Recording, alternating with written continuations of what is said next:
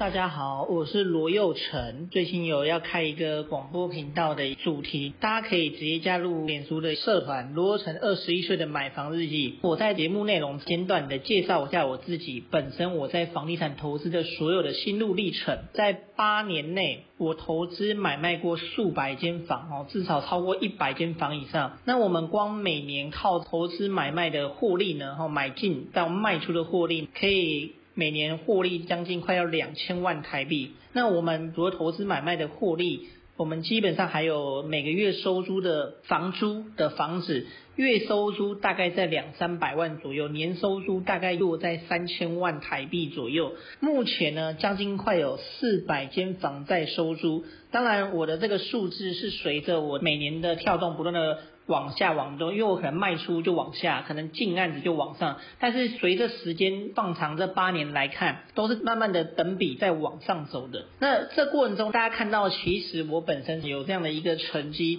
但实际上我原本是不会去沟通的，我不会去表达的。本身呢，我以前在学校念书的时候，我跟大家在座的各位一模一样，都是小康家庭，家里也不是富二代，那我家里也不是。房地产背景，所以说不要讲说我父母，连我亲人都不是房地产背景出身的，所以我跟在线的各位听众朋友可能都一模一样，就是。第一个不是富二代，第二个基本上家里也没有相关的背景去牵线，都是靠我自己白手起家，一步一脚印摸索而造就这样的一个成绩。那我们现在，我也曾二零一七年我也创立了好生活公司，在这条路上不断的成长学习当中。所以我原本其实在小时候在还没有接入房地产的时候，基本上我表达能力跟沟通能力是非常非常差的。本身在学校念书呢，成绩不会到真的非常的好，但也不会到非常烂，大概就。是中间中间偏上游移不定这样，所以当时在还没有接触房地产有一些成绩的时候的我呢，是非常没有信心的。虽然人长得比较帅比较好看，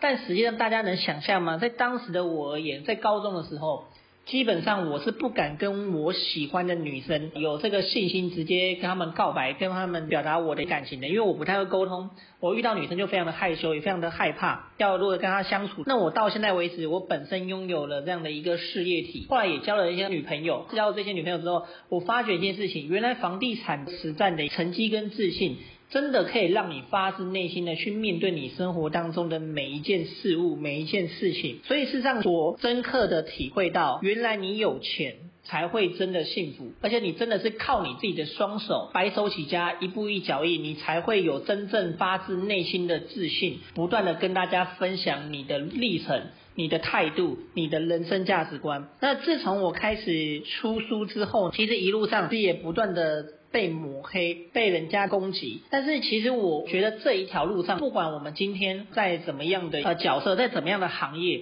其实都一定会有人会去检举你或抹黑你。只要你做得够大，或者说你够红，或者说可能你有些争议，其实都一定会有一些负面的声音，这个是在所难免的。所以我一直以来，我还是一样回顾我八年前刚进房地产的初衷，希望大家可以透过房地产去找到你人生的出路，而且是。唯一成功的一个翻身的途径，网络上有很多的新闻，五年内百分之九十五趴的公司会全部消失掉，十年内只有一趴的公司生存下来。你要创业已经不容易了，你还要成功更难。那房地产刚好是颠倒过来。真的在房地产当中，只要你时间拉得到三年、五年，甚至十年，只要你拉得够长的话，如果真的在房地产亏钱的几率，只要你撑得够久，通常刚好是一趴、两趴、三趴，刚好是颠倒过来。所以自从我接触房地产之后，我才发现原来房地产它是一个让你人生唯一能成功的道路，而且可以让你是实际实体面的资产摸得到的财富，不是像很多衍生性金融商品的工具，它是虚拟的，它是虚幻的，它是。没办法，实体的一个东西，它会跑走，但房地产不会，完全不会跑走。我体会到这样的心路历程之后呢，我把它总结囊括在我日后我的这个主要的节目当中，我们会拆成我的一些很多的故事的 part，大家能仔细的了解我每一个阶段所经历发生的一些心情的一些起伏的过程，还有本身的一些心路历程，甚至说遇到一些困难、遇到一些挑战的时候。我怎么样去平常心？我怎么样去克服这个心境的转换？那被人家去攻击，被人家去抹黑，被人家瞧不起。像是当年本身我不到二十岁，但是我就想进入房地产去投资、去看房子的时候，被无数个中介、无数个投资人觉得我本来就不应该属于这个圈子。但是我怎么样去克服过来的？我们在日后会非常多集会讲到这样方面的细节。那自从我进入房地产之后，大概在第一年买卖投资的间数是两到三间，第二年大概是五间。到十间之内，第三年就直接到十间以上，十几间，第四年就直接一年就二三十间，不断的每年往那种总共是八年，所以我这八年当中，大概到第三年的时候我就已经出书了，第三、第四年就出了我第一本著作，我二十五岁三间房收书，自从出书之后呢，慢慢其实我已经实现了大家所谓的财富自由，简单来讲就是你基本上你不用工作，靠租金可以养活你的开支，但是。当时的财富自由不代表说是我现在的财富自由，因为财富自由的门槛会越来越往上。一般来讲，你可能个人的时候，你财富自由很容易，因为你只要养活你一个人，但是你可能有另一半、有小孩，甚至说有家庭。本身你的财富自由的金额一定会随着你的开支年龄往上涨，会越来越大。你可能要养小的，要可能要养老的，可能要来养你另一半，甚至说你的这个生活一些品质的一些需求。所以你的财富自由再来讲，应该是连年往上走才对。当时我的财富自由是我当时那年轻，没有交另一半状况下，我达到财富自由之后，我想说我到底有什么样的专业跟方法可以帮助在线的各位听众朋友们过更美好的人生？财富自由呢？基本上它只是我一个阶段的一个里程碑，一个到达。但是我人生所所追求呢，其实不光是每个月收入大于支出而已。我觉得帮助更多的人在房地产的领域当中少走错路，少走冤枉路，甚至说因为我的关系而对于房地产有进一步的认识，觉得买房子投资、买房子自住不是想象中的那么的困难，那么的遥远。它实际上是可以透过方法，透过详细的规划。跟我专业的辅导，基本上是可以循序渐进的，而且不会你想象的那么久买到你心目中理想的自住房、投资房。所以今天我就踏出来为大家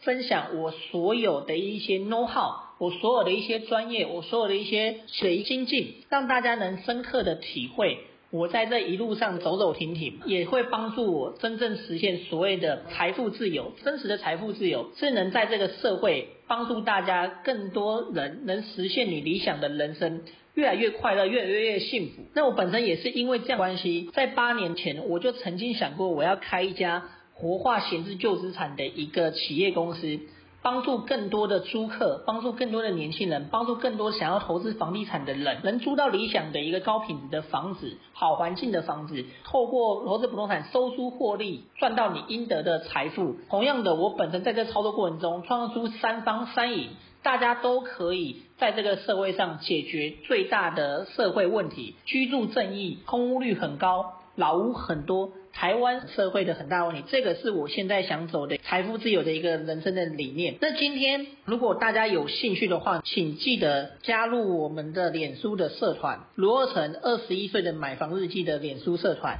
或者说你直接可以扫我们 QR code 的 Line，只有任何问题跟我们做回复。我们在日后会有非常非常多的主题课程，包含方法。我们会浓缩在这节目当中。我们今天的第一集到这边结束。